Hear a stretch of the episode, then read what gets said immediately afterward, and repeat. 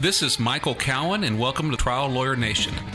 He helps us pan for the gold inside ourselves. You need to have grit. I mean, a lot of this is grit. I grit. feel like I've been made a better lawyer. They're talking about something that's real to them. You have to be really careful not to be Goliath. They saved a bunch of lives and changed society forever.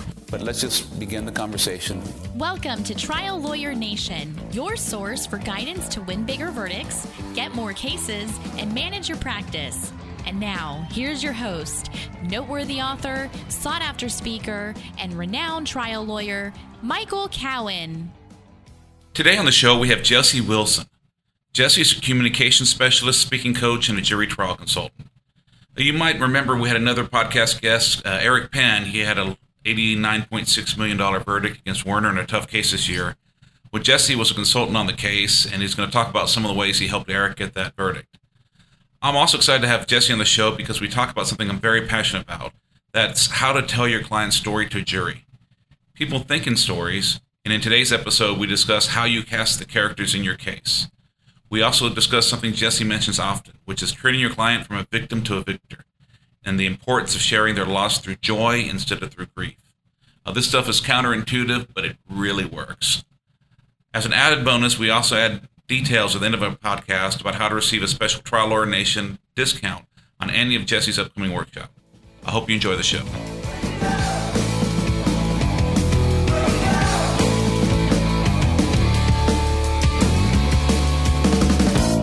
Today on Trial Lawyer Nation, we have Jesse Wilson. Uh, Jesse, how are you doing today? I'm fantastic, Michael. Thank you. How are you? I'm doing great. Thanks for asking. What is it that you do? So, I am a communication specialist. I am a speaking coach, and um, I'm a jury trial consultant. So, as a, I guess, communication specialist, is that right? Speaking coach and jury consultant, what is it you do for lawyers?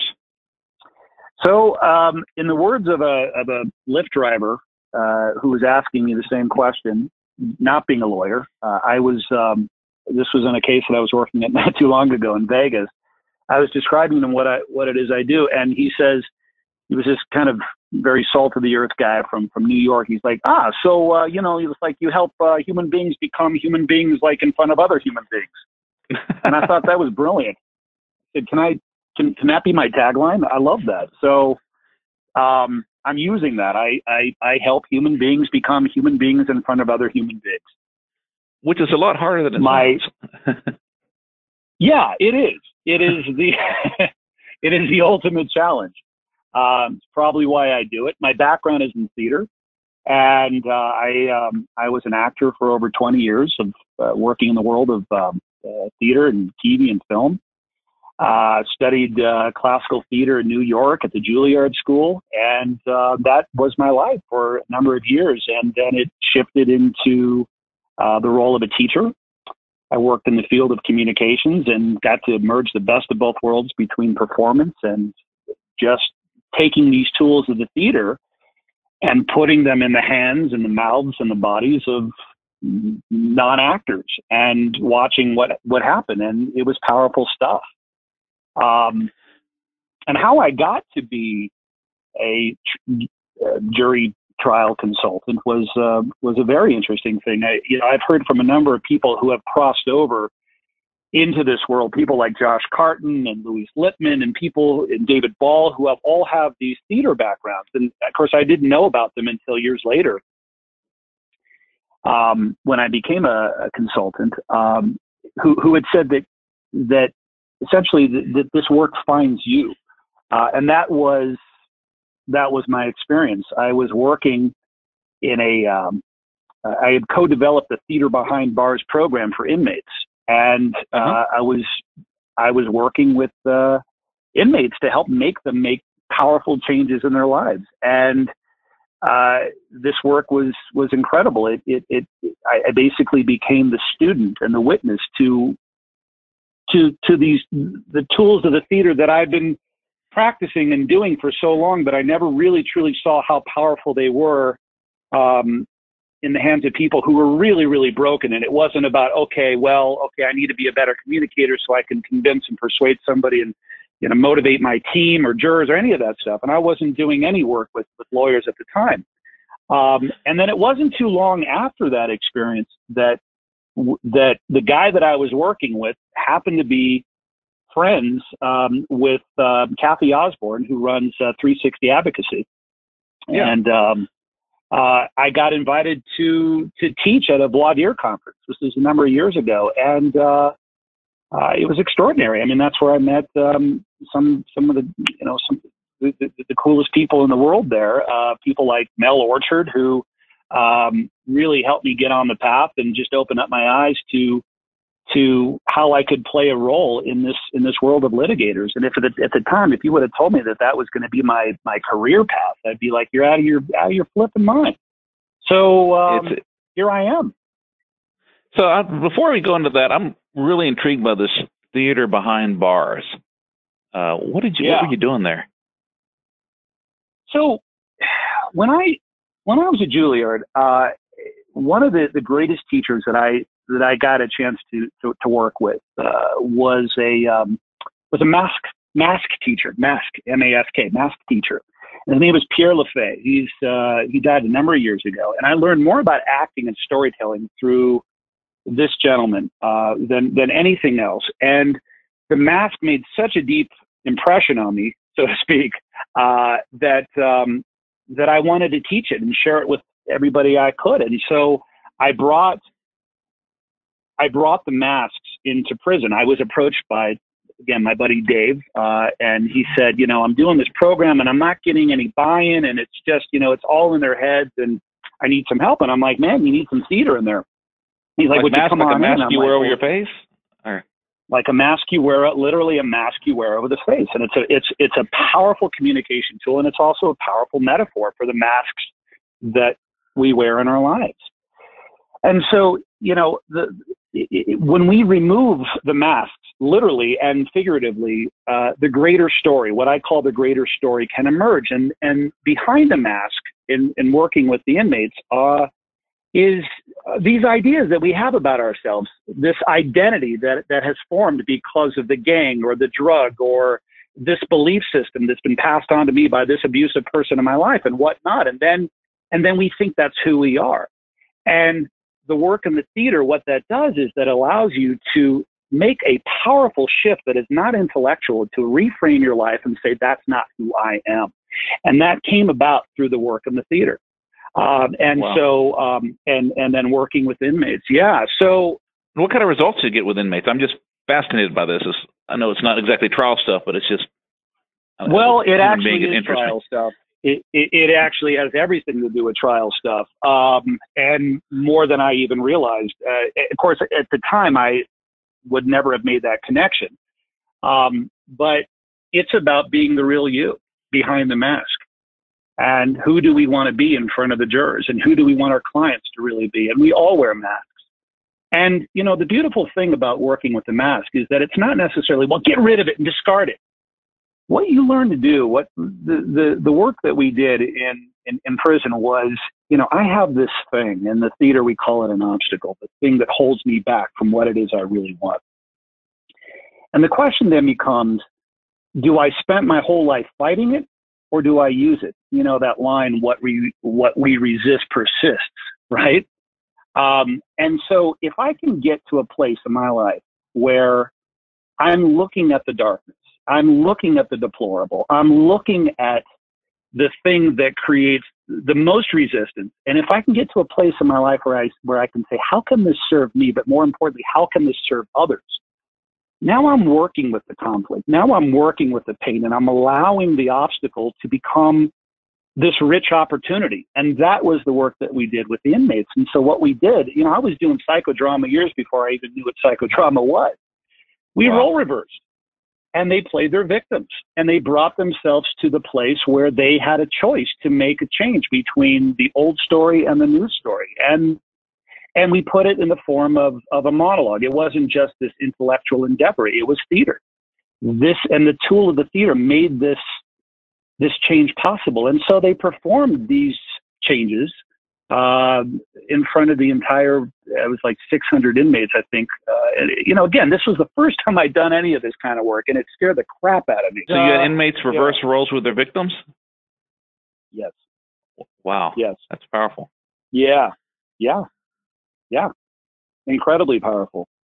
And so this connection and empathy and humanity came out of them. And to me, that that's why we go to the theater. And that, that's that to me is what the theater is. I mean, there there are many people you you say, okay, I work with the theater with with with lawyers and with business groups and whatnot, and that scares them for for for good reason. But they usually stop at this prejudgment that they have. Well, this is just entertaining, and I hey, I'm not a I'm not an actor, so wh- how does this apply to me? But I think ultimately we go to the theater because we are given an opportunity uh, to to bear witness to the human spirit, and all of us have the opportunity of stepping into a much much larger role. And you don't obviously have to be an inmate to to to recognize that we all wear masks.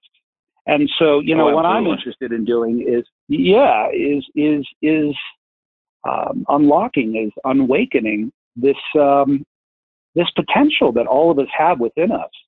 And uh, so, so the you know you you you you made that comment that what does this have to do with with litigation? I think it has everything to do with it. So well, um, that's a lot of the, a lot of the work I've been doing on myself, and my is is getting out of the lawyer mask and out of the lawyer role. And it's funny because I've worked with acting coaches right. to to be more real and and less acting. That's right. That's right. I, I I actually hate the word acting. It's to me, it's about it's about being because when I hear the word acting, like most people, it smacks of inauthentic and dog and pony show. You know, there was a guy that I was talking to recently, and, and this was actually I, I just came back from working at Trial Lawyers College, which was just an amazing experience. And that also hearing about what they did at Trial Lawyers College years ago was like, wow, they're doing that kind of stuff. Um, you know, and this guy came up to me and he says, um, you know, this is a lawyer. He's saying, you know, I listen. I, I, am not an emotional guy. Uh, you know, my wife gets on my case. I, I'm just my trial. You got to be more emotional. Got to be more emotional. Got to be more emotional. And I said, you don't have to be. And he looked visibly relieved when I said that. And he said, well, what, what do you mean by that? I said, well, here's how I feel about people who are quote unquote emotional. And this is coming from a theater guy. This is coming from a, a director if I see anybody being emotional, I want to take my shoe and throw it at their freaking head. It's not about being emotional. It's about being, it's about being emotionally available. And there's a very, very big difference between those two worlds. Um, when you're emotional, it's for me, you're not trusting the story. It's if I, you know, and it's funny how we can hide behind our tears, right? Well, if I cry and I show emotion, then then you're going to think that I care, and it's often just the opposite. Um, but if I am emotionally available to the right emotion for the right story, now I'm in sync with my audience, my jurors. And that's the goal that you want. And some of the the, the most moving and you, you know this, the most moving and powerful speakers and communicators do very, very little. And yet they can convey volumes. And so where what is that coming from? Is that being emotional?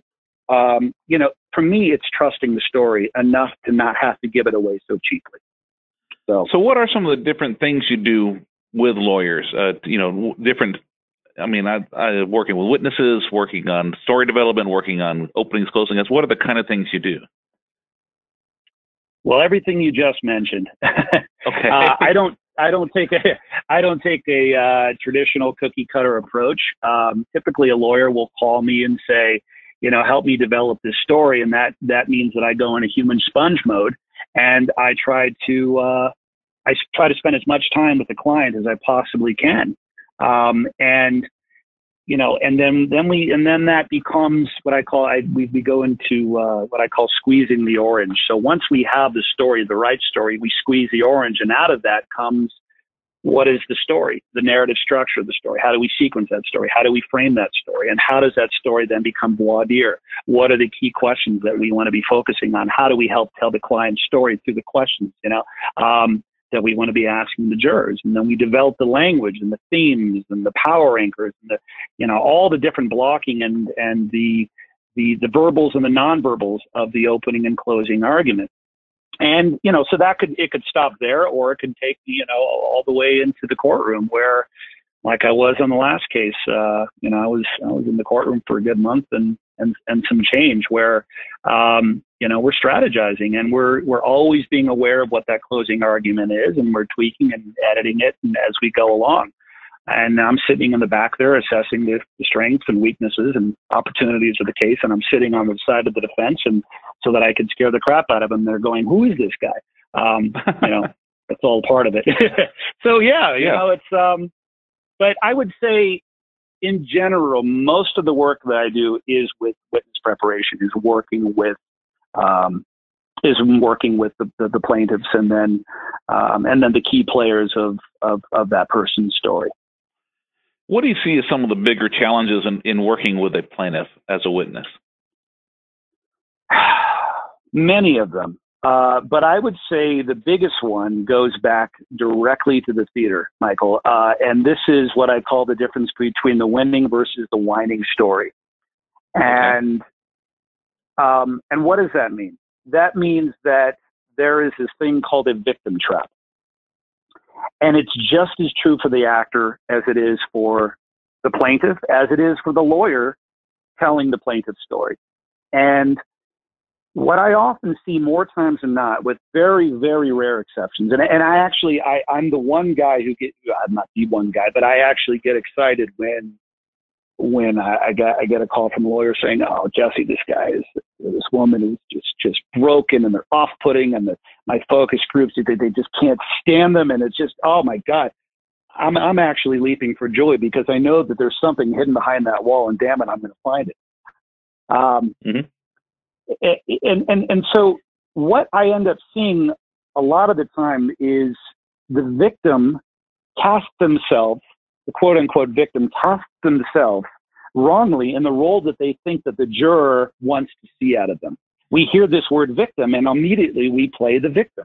Well, of course, of course they are the victims. They're in pain. They're, there's something horrible has been taken from them. And there's a big difference between the word taken and lost.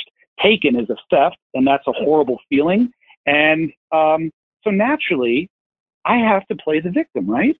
Well, then you know, if the lawyer believes that that's true, then now they're telling the story in a, in a way that that doesn't allow the audience, the jurors, the heroes to become the heroes because we're seeing somebody up there who is essentially feeling sorry for themselves.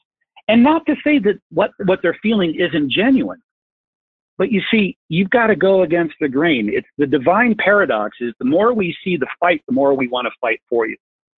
And I'll tell you a story about to give a, to give a great example of this, going back to the world of the theater. And it's, it's, a, it's a story that, that I, that I often share in the workshops. And it, and, and it has a, so much to do with what Gerry Spence says. He says, um, oh God, I hope I get this right. Yeah, he says we love heroes who, although uh, horribly and unjustly injured, smile through their tears, smile wow. through their tears. And, you know, so a number of years ago, I, I was cast. Uh, this is before I made the the big shift into being a, a, teacher of the theater, and this is when I was making my living um, uh, as an actor. And I was cast in Arthur Miller's uh, great American play, Death of a Salesman. And the the the, the, the play uh, is centers on the main character Willy Loman, who uh, at age 63 has been this this traveling salesman all his life. He's a shadow of his former self now, and uh, he's constantly trying to get that big break that he absolutely feels that he deserves. And it's and in his mind, it's just around the corner, but it never comes. And you know, hopefully, if you haven't seen this play, I apologize. Spoiler alert. You know, he kills himself at the end. So why the hell do I want to go see this play? Yippee! This this this this tragedy. Uh, so I'm playing one of Willy Loman's sons. You've got Biff and you've got Happy, and I play the character Happy, who's anything but happy. and the director, uh, Murray Ross, comes in, and this is the, the first day of the table read. And he comes in and he and he looks at all of us and he says, uh, the table read, you know, is where we analyze the script and, and, and, and talk about how we're going to make this thing come to life. And he says, I just have at this point one non-negotiable. in this production, and if any of you deviated from it, uh, deviate from it, I'm I'm going to kick you out of the theater." And he meant it. He said, and and mainly he was addressing this to Willy, uh, to the actor playing Willy Loman, but he was referring to all of us. Uh, nobody at any point, he says, can ever feel sorry for themselves on stage because the minute we feel sorry for ourselves on stage, we do not have a play. And it's not in the script, right? It, it, Arthur Miller, the playwright, doesn't say, after playing Willy Loman, don't feel sorry for yourself. And so, what is the difference between a good production of Death of the Salesman and a, and a crappy production of Death of the Salesman? The script doesn't change. It's what the actor brings to it. And this is no different than what we do in the, in, in, in, in the courtroom. The actor playing Willy Loman has got to believe that at any moment he's going to turn it around. He's a fighter to the very end, even at the moment where he kills himself. The minute he breaks, the audience loses their fight. We, we, we, we want to see this guy. It's a blood sport. We want to see this guy believe that he could turn it around, even though we know what's going to, even though we know what the ending is. And that's powerful. And that's the human spirit. Your job is to show the human spirit in your client. You've got to show that this person is a fighter. This person is, can find joy. This person is fighting for joy. Because if you don't do that, then we're being manipulated and we don't want to be the heroes. We're watching you become your own audience member, which is the worst thing that could ever happen for both actor and for trial lawyer. Yeah, we do focus groups in a case, and uh, my client had lost her most of her right arm. She was right-handed, and when we mm-hmm. first were doing the case, we are just showing the liability part and mentioning an amputation, and the jurors were right. like, "Well, you know." It's worth a million dollars, but I bet she's trying to cash in on this. I bet she could probably work. I bet she doesn't want to work anymore. And all these like really negative things. And then we showed video of her uh, she had become a huge she had started CrossFit before she lost her arm, but she hadn't done any competitions yet. Of all her working out, of her saying, you know, she's going to do every, you know, not going to let this beat her. Her lifting more weight with her left hand than she could with both hands before, and the numbers just skyrocketed uh, that they were willing to give. There you go. Uh, because that's right. And I had these. Her mom would always be calling me saying, you know, she's on YouTube again or she's on the news again saying that she can do anything. She's ruining the case. I'm like, no, she's not. She's actually that's right. That's the best. Isn't that fascinating? Thing. Were you able to help her connect the dots and see that the victor story was much more powerful than the victim story? I think so. I also had a. She worked at a courthouse and had a lot of lawyers uh, telling her that uh, I was doing it wrong and they should get her daughter to fire me and hire them. But at the end of the case, the daughter was very happy she'd hired us. Uh, in fact, we keep in touch. Uh, yeah. Uh, and we actually, whenever I'm in Florida, I go see her. She's a, one of the coolest people ever. Uh, well, but, uh, no, and you know that's, that's the story we use great. with clients, trying to get them to get this, you know, this hope dynamic. You know, how are you? If you're asking a jury to help you, right. what are you doing to help yourself? What are you doing to show that that you know that the that it's going to be well received? Uh, that it's it's that's right. That I hate to use the word worthy, but it's like if you want them to do something uncomfortable, like uh, having an award mm-hmm. that's going to get them criticized, you know, show that you're willing to do mm-hmm. your part, that you're deserving of it and it's the mm-hmm. opposite of what That's they think right. they should do. They they think that they should just be, "Woe is me, I can't do anything," and that admitting they can do anything or trying is going to hurt their case, and it's just the opposite. That's right. That's right. And, and so, no amount of money will ever make them entirely whole. What you're doing yeah. is you're helping them continue to get better. You're letting them know through your voice that their fight is not is not alone, is not in is not in isolation, and that's a very very powerful thing that happens and I think it's really liberating once you convince them that they don't have to, you know, woe is me, and they don't have to do nothing, and they can try to move on with their lives, and they it's not going to hurt their case. Yes. That it, it, liberates them to go and start trying because I think a lot of people stay frozen while they're in the litigation process, scared scared they're going to hurt themselves, and it's really yes. they're really hurting themselves by not moving forward. That's right. That's right. And but it you know, it's a very, it's a trap, and it's it's one of those things that is so obvious. We're talking here, and I think anybody listening would say, "Yeah, sure, of course." Who wants to see an actor on stage feeling sorry for themselves? Who wants to see somebody who is um, so moved to tears that they can't get the words out? Um, just tell me the damn story. But I can't tell you how many times I've seen lawyers when I ask them to tell me the story of their client. will will will stay in the flat line of the victim state. Even uh, this is and this is this is this is this is so great but it happens all the time and i'm not trying to belittle anybody because i do it too sometimes. I mean it's it's the number one trap because you're moved by that person's story.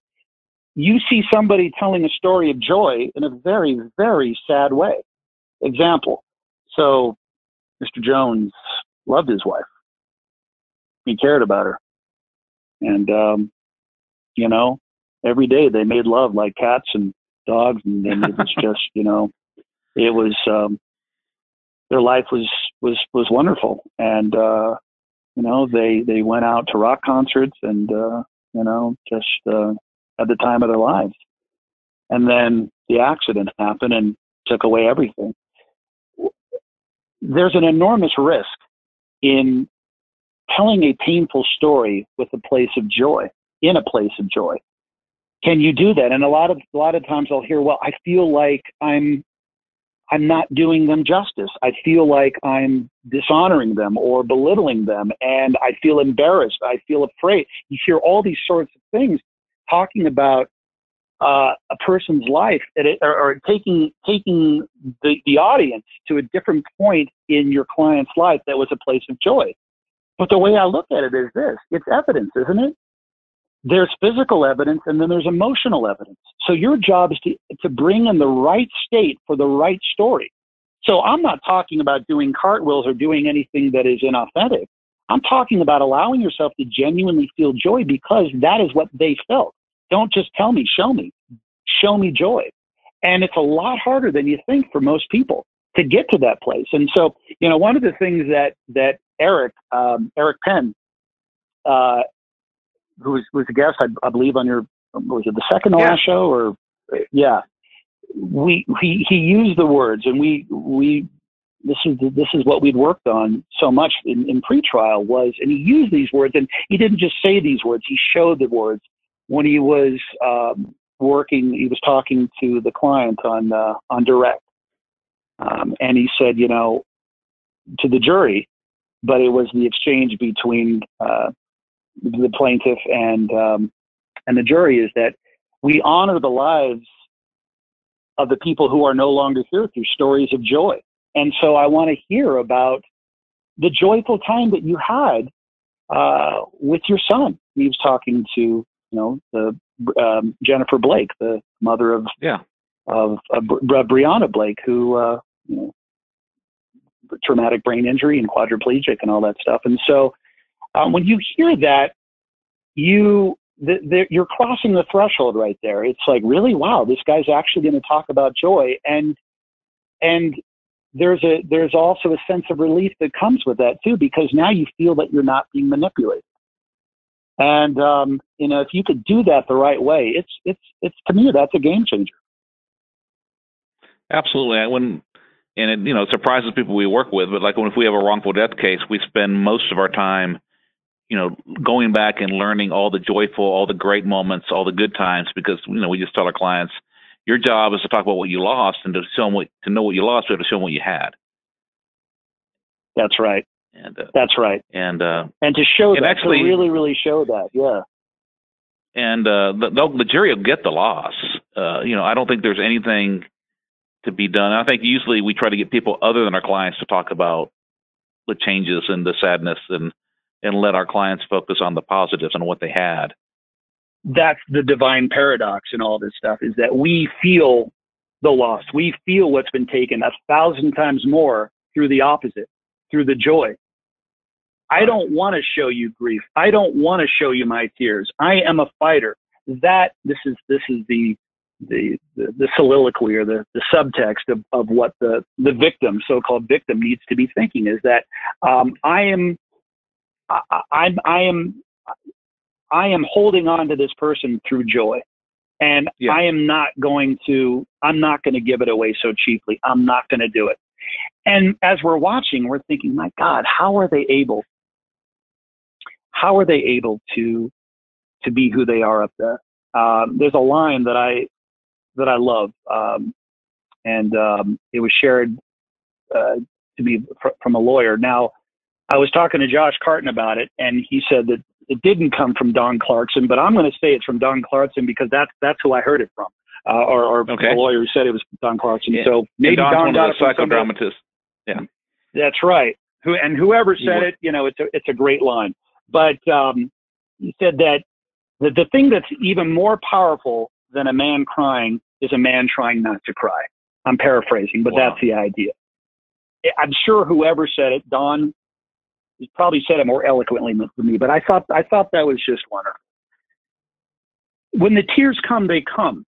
But when you fight against it, oh my gosh, it's like, you know, you're a hero, you're a warrior. And that's what we want to see up there. So what do you do then to you know open someone's eyes who's viewing themselves and, and they're in that victim trap to, to get them out and free Well, them to Yeah. Well, I get creative. There isn't any one way. There isn't. There isn't uh, a flick on the light switch. Boom! Now, great. You are you are a uh, you, you're a victor. Especially if you're dealing with somebody who has been in a victim state their entire life. That's when it's really difficult. I mean, it's one thing to work with somebody who, let's say, they were in a, an enormous place of joy, and then bam, the thing that happened was taken from them, and here they are. But let's take let's say you're dealing with somebody who's has, has a lifetime of, of abuse and neglect and have a has a negative self uh, image of themselves. And how do you how do you get them to become the people that we want to fight for? So you know, there's all sorts of ways to do it.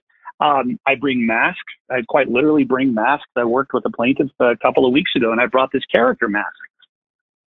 Uh, and the character, so there's there's the neutral mask, the blank neutral mask that just focuses on your nonverbals, your body, and then the character mask is is these uh, just these warped, uh, brilliant, kind of uh, twisted, uh, gnarled faces that allow you to shift into different characters and uh, voices. And so I put this on this this woman, and it was the first time that she'd actually had a real belly laugh in weeks. Um, she was laughing hysterically because of this gnarled face that was on her on her face, and um, you know it, it it opened her up. So you got to find a way of meeting them. But but typically I will ask the movie question, and there's a real method to the, to the madness. The, the movie question is, um, it, I ask them what their favorite movie is, and so eh, we we start talking about that stuff, and uh, you know they'll say, well, okay, my my favorite movie is Shawshank Redemption. Oh, great film. And okay, so uh,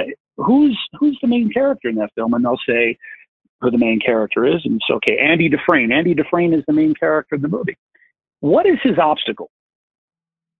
Uh, and we we talk about the obstacle, the thing that holds that character back from what they want. And eventually, we get to a point where they're understanding story. And mind you, we're not. What I, I try to avoid as much as possible them talking about their own life at this point. We're we're we're coming from a fifty thousand foot uh, approach here, uh, away from their own story, and so that we kind of have this common ground, and and we talk about the main character's struggle. And I, so I'm going to ask you the most obvious question here: If you took away the struggle, if you took away Andy Dufresne's obstacle, the conflict, would you want to see the movie? Well, no, without hesitation. Well, why not? Because it'd be really, really boring. We got nowhere to go. Ah, so the obstacle has value. Well, yeah, sort of like Jaws without the shark, right? You got you take away the shark from Jaws, where do you go? Give me another example of a movie with with a great conflict. Yeah, so they so they so they'll say this and they'll that and ba, ba, ba, ba, ba, ba. So we get to a point where they're seeing the value in the obstacle. Okay, so that's really really important because all of us can say, well, okay, sure. If we were writing a screenplay, what would be the most important thing? Okay, beyond beyond uh, the the soundtrack, beyond the great sex scene, beyond the the Hollywood name. If you don't have conflict, you got nowhere to go. We we all we all see that conflict plays an enormous role in telling a great story. But what happens when we look at our own lives? Is there value of conflict in our own life? Well, no, absolutely not, because it's uncomfortable, it's painful. But when you start to see that conflict helps tell the story, and more importantly, helps, and it always goes back to your audience, of course. Without conflict, you cannot rope your audience in. Without the struggle, they no longer have a struggle. And when they're able to connect those dots to see the value of conflict in their own life, then then you got something to work with. Then they start to see that playing the victim, withdrawing within pain, and this affects their verbals and their nonverbals, um, doesn't work for them. It's a role that simply doesn't work for them because what you want to do is show them, you want to give them the strength and the joy to work with their conflict. This thing has been taken from me, but you know what? I'm going to show what it is I, I care about. I'm going to show what it is I'm fighting for. And um, when the pain comes, I'm going to do everything I can to resist it. And so we work on that. We do a lot of different exercises that get them to a place where they're able to tell a story of joy. And so um, usually the last thing we'll be working on, this is, this is just day one, um, depending upon how much time I have with them or the, her. Uh, okay, now let's talk about your story. You know, so the stage is set as opposed to immediately going for the jugular and freaking them out. So, you know, but there's a lot of different ways. That makes awesome sense, actually. Uh, Good. I'm inspired, actually. I hope so. so. I am. I'm. I'm not kidding. I'm. I'm. Uh. So, what are some of the other roles? So, we talked about the the, the you know the plaintiff not being just a victim, but being a victor. Uh, what are the other roles that we need to cast in a trial story? Well, who is the villain? And uh, that is that is a very important thing in, in, in defining who who the villain is. Uh, and that's the brilliant thing with this is that when you when you know who your hero is, well, of course, the hero is always a jurist, but you know the the hero can come in a lot of different uh, um, in a lot of different roles and a lot of different players. But but once you know uh, what the right story is, and once you know who the hero is in the story, um, then that sets up who the villain is. So you know, I've been doing a lot of kind of researching, uh, I guess, the literature of storytelling or the literature of story, uh, and and mm-hmm. I've seen like what I've worked down to five characteristics of a villain. Uh, a villain has to be powerful, uh, a good villain, you know, powerful, intelligent, immoral, deceptive, and an individual rather than some kind of collective or entity. Uh, mm-hmm. Mm-hmm. You know, like yes, like for Star Trek, for example, okay. they tried to have the Borg as as a as a villain for a while, and it, it I think it didn't work. They ended up having a Borg queen. I don't know if you're a Star Trek person, but you know they, they had to have a person because this this collective villain, and that's a problem with say Exxon being your villain or Werner Trucking being your villain. You know, there's yes. no one to hold accountable. Uh, whereas you find yes. who well, are the that's, executives that's a, that made okay. these decisions. Well, I remember when I first heard the line, and I was working with Daniel Rodriguez, uh, and great trial lawyer, great friend, and he he asked me the question. He said, "Jesse, what's your definition of a villain?" And I gave him all sorts of really profound, interesting answers. But if you've ever worked with Daniel, you know, he cuts right to the bone. And uh, he um, he said, and he wasn't trying to, you know, well, you're an idiot, so let me tell you what the real definition of. But the answer that he gave, I think it's been shared and used by many people, but but it's it, it was it was wonderful. And he said, a villain is a person who knows the most and cares the least. Hmm. Who knows the most and cares the least, which I thought was right on the money. Who knows the most and cares the least? And so then we can say, well, then what is a hero?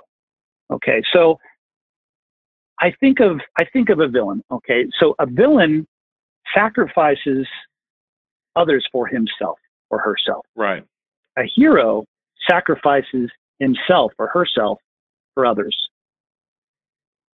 And that's a very, very important distinction. And so, you know, you brought up the Werner case. Uh, and the the the jury was was unimpressed with Werner's decision, uh, made several years before this crash, right, to take um, preventable investigations in catastrophic crashes out of the hands of the safety department and place them in the hands of the legal department. This was the use of yeah. the, the, the the black curtain that um, was was such a powerful uh, symbol, um, and the evidence demonstrated that the purpose of preventability investigations is to determine if any safety improvements can can be made to prevent crashes in the future.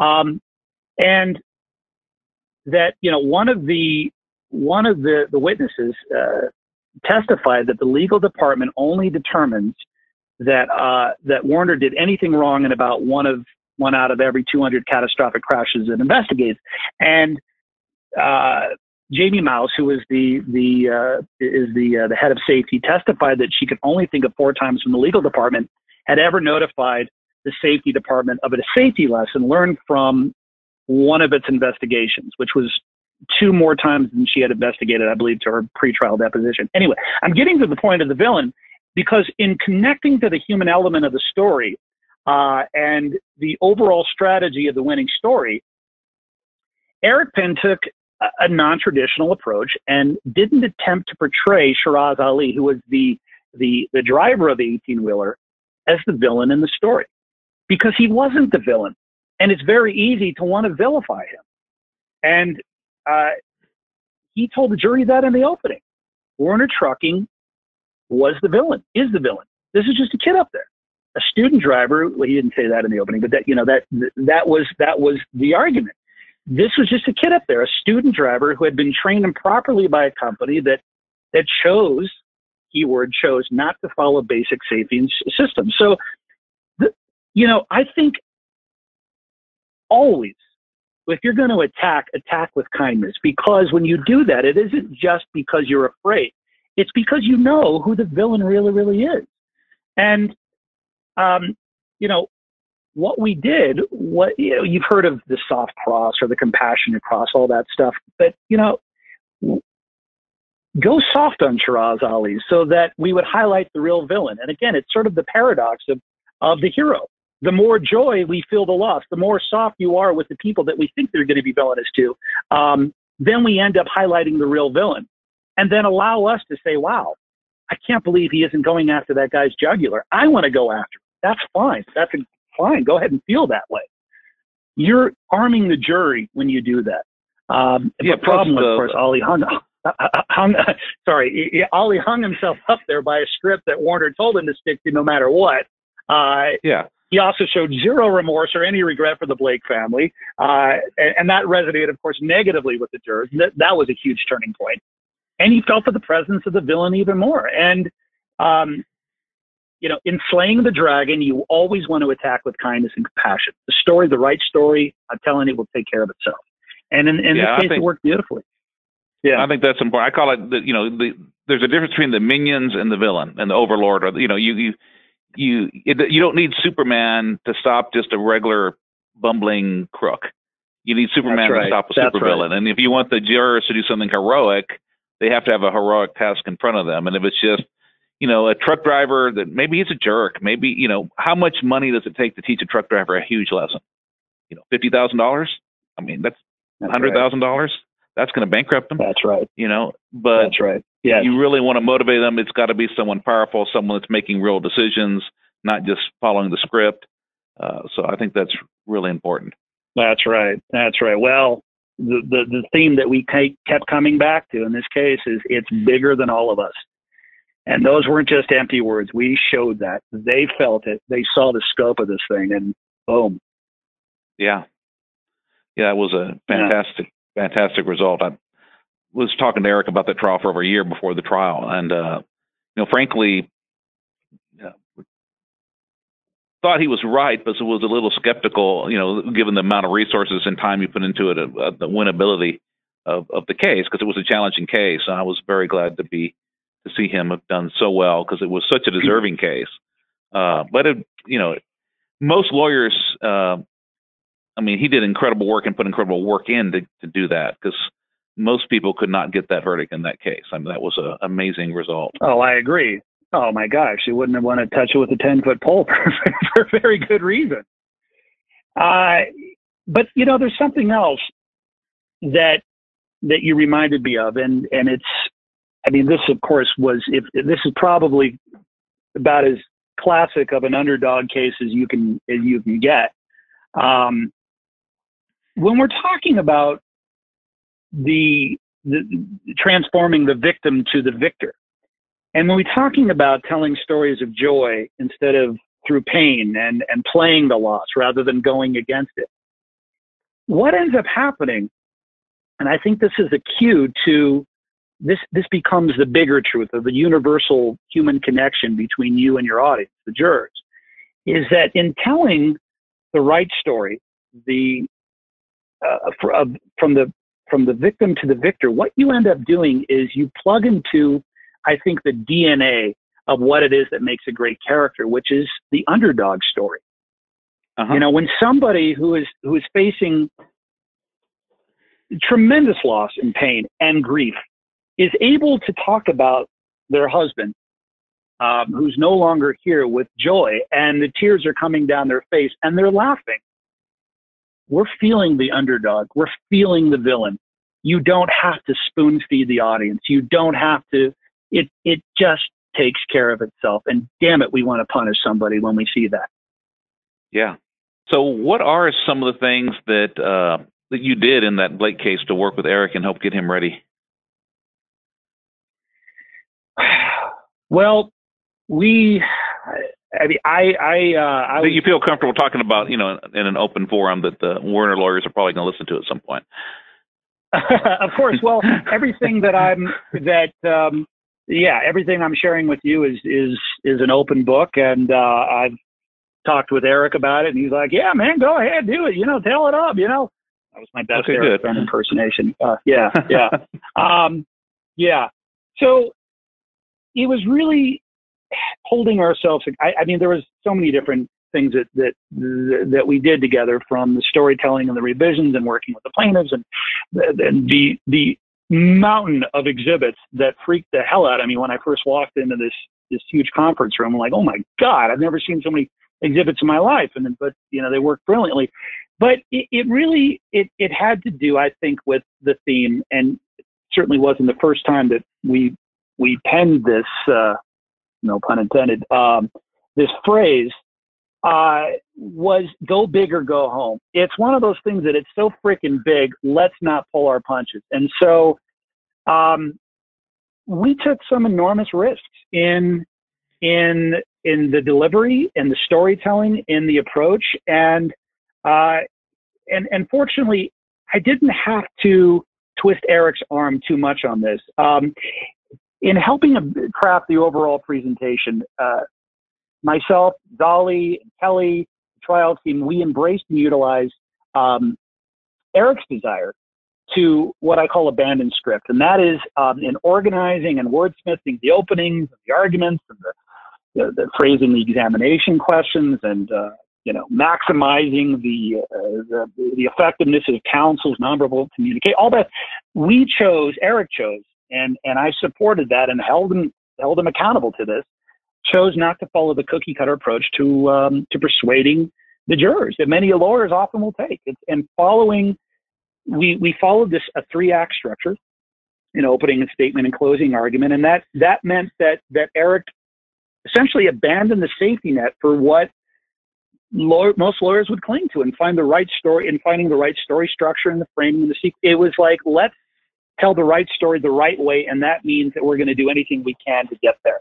Um, obviously, that didn't mean well. Let me just go up there with this this open mic, mic uh, sort of mindset and just start a riff. Obviously, it was scripted.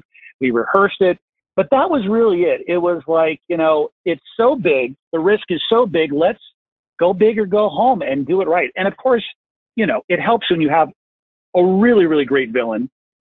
And it helps when you've got um, a really, really a great uh, plaintiff uh, and plaintiffs. Yeah. But, you know, Brianna Blake was um, was was was the heart and soul of of this of this case. And Eric went up there and told it told there was anger brimming there the whole time, but he even in closing didn't have to bare his fangs.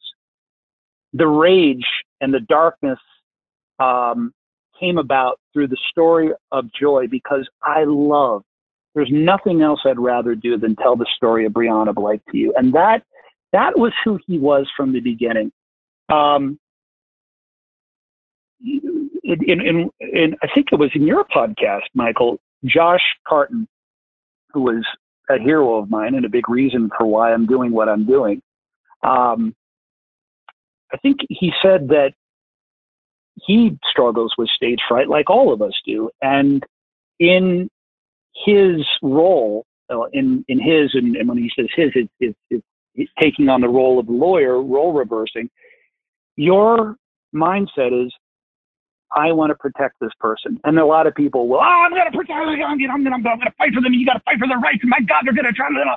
There's that person. but there, then there is um, um, the best way that I could protect this person is for you to see what a fighter she is, and for me to show up, you know, bare my fangs and damn it, she's a fighter. She's not going to give up. No, man, I don't need to do that because you're going to see who she is, uh, and and and that's protection. You know, when we think protection, we think um, roll up sleeves and fight, fight, fight. You can fight through love. You can fight through joy. You can attack through kindness. And the wordsmithing came out of that um, that emotional state that Eric stayed connected to the whole time, and because of that, that allowed him to take enormous risks. Does that make sense? Yeah, that makes perfect. And I think yeah. his love for Brianna, I mean, honestly, is probably what got him to do all the heroic things he did to prepare that case the way he did.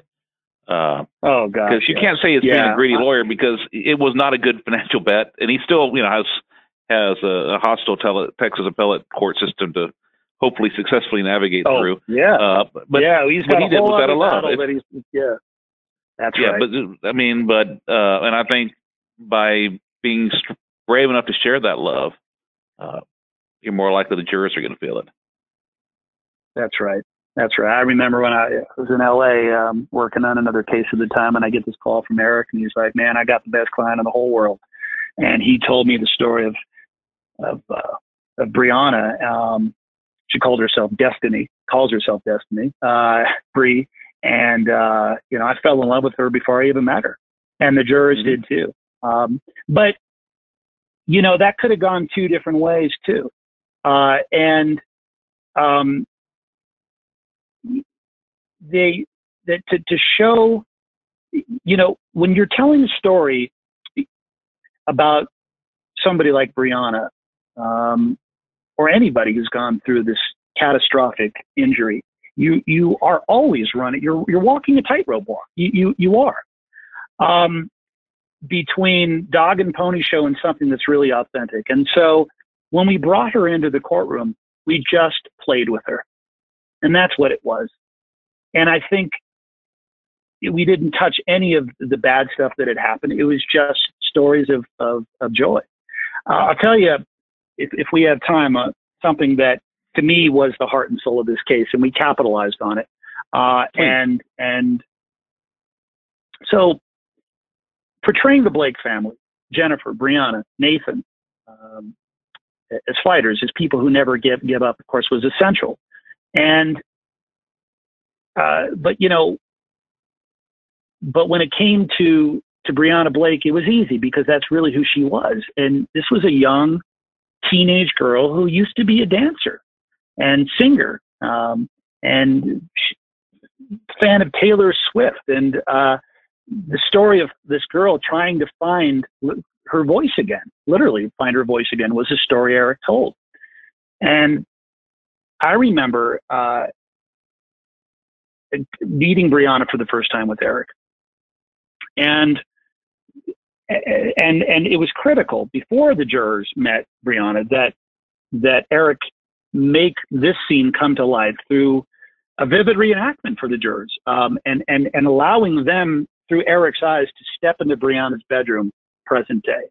And Eric had asked uh, Brianna why she still liked to watch videos of herself singing and dancing on stage like the true arts geek that she was. Because when we worked with, she kept insisting that she uh, she kept wanting to watch these videos. Um, and and and you know, Brianna still very much has a sense of humor and is not afraid to show it, um, even though she's been reduced to communicating through sign language.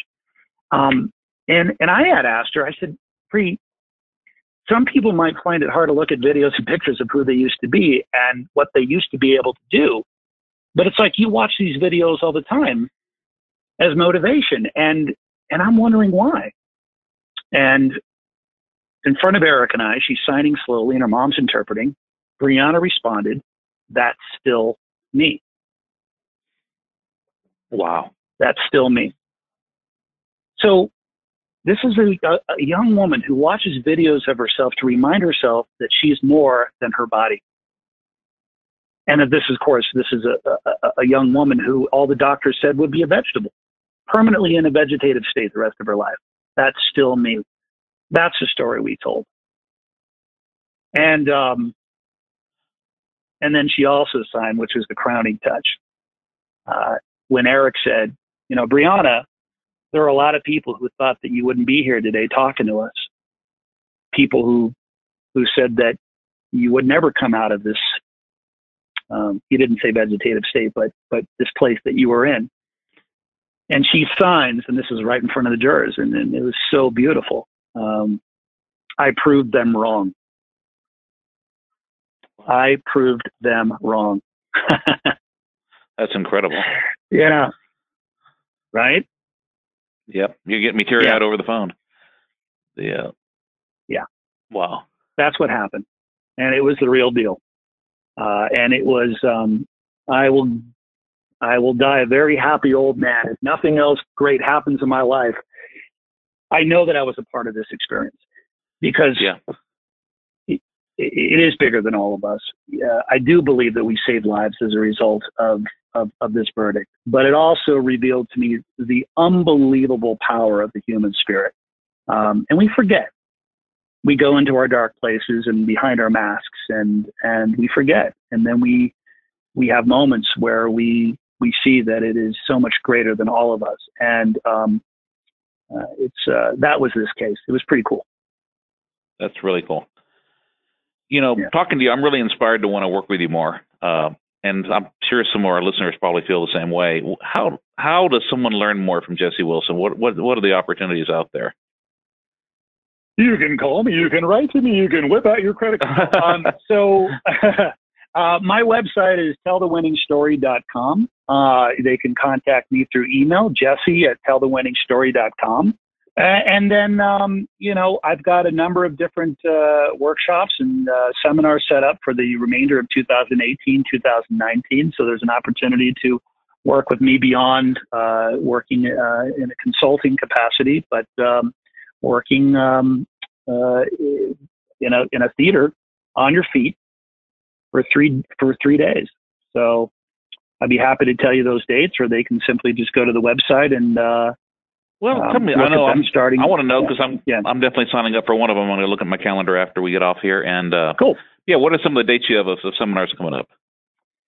So the first one on the books, this is uh, with the exception of Colorado, the, uh, these all take place in Los Angeles at the Complex Theater in Hollywood, which is this amazing 50 seat black box theater. Uh, first one on the books is December 7th and 9th uh, with Mel Orchard. And then, um, and then I've got another one on in February and March and May, June, another one with June, uh, August, and then October 11th through 13th. Since we've been talking about the great Eric Penn. Eric Penn and I are Eric Penn and I are uh, Penn and Wilson uh, are uh, teaching together uh, again at the uh, the Cottonwood or I'm sorry at yeah at the Complex Theater in L.A. And then we're rounding up the year in 2019 again with Mel uh, December 13th through 15th. But again, if they go to the website, all of that's listed there. And um, and I know you're going to set up the details with that, but I would love to be able to offer a discount rate to uh, to any uh, any of your listeners, Michael, including yourself. Yeah, after the show, after the show, we're going to you know announce the code and stuff as you get that set up, and that'll also be on the website. So anyone who wants to sign up for Cool. one of Jesse's Jesse's seminars, he's nice enough to give our listeners ten percent off. Jesse, I've really loved talking to you. Uh, I can't wait to work together with you in one of my cases, and thank you so much for coming on. I would love that. Michael, thank you so much for having me. You're like the, the Terry Gross of uh, trial lawyers out there, man. This is cool. thank you.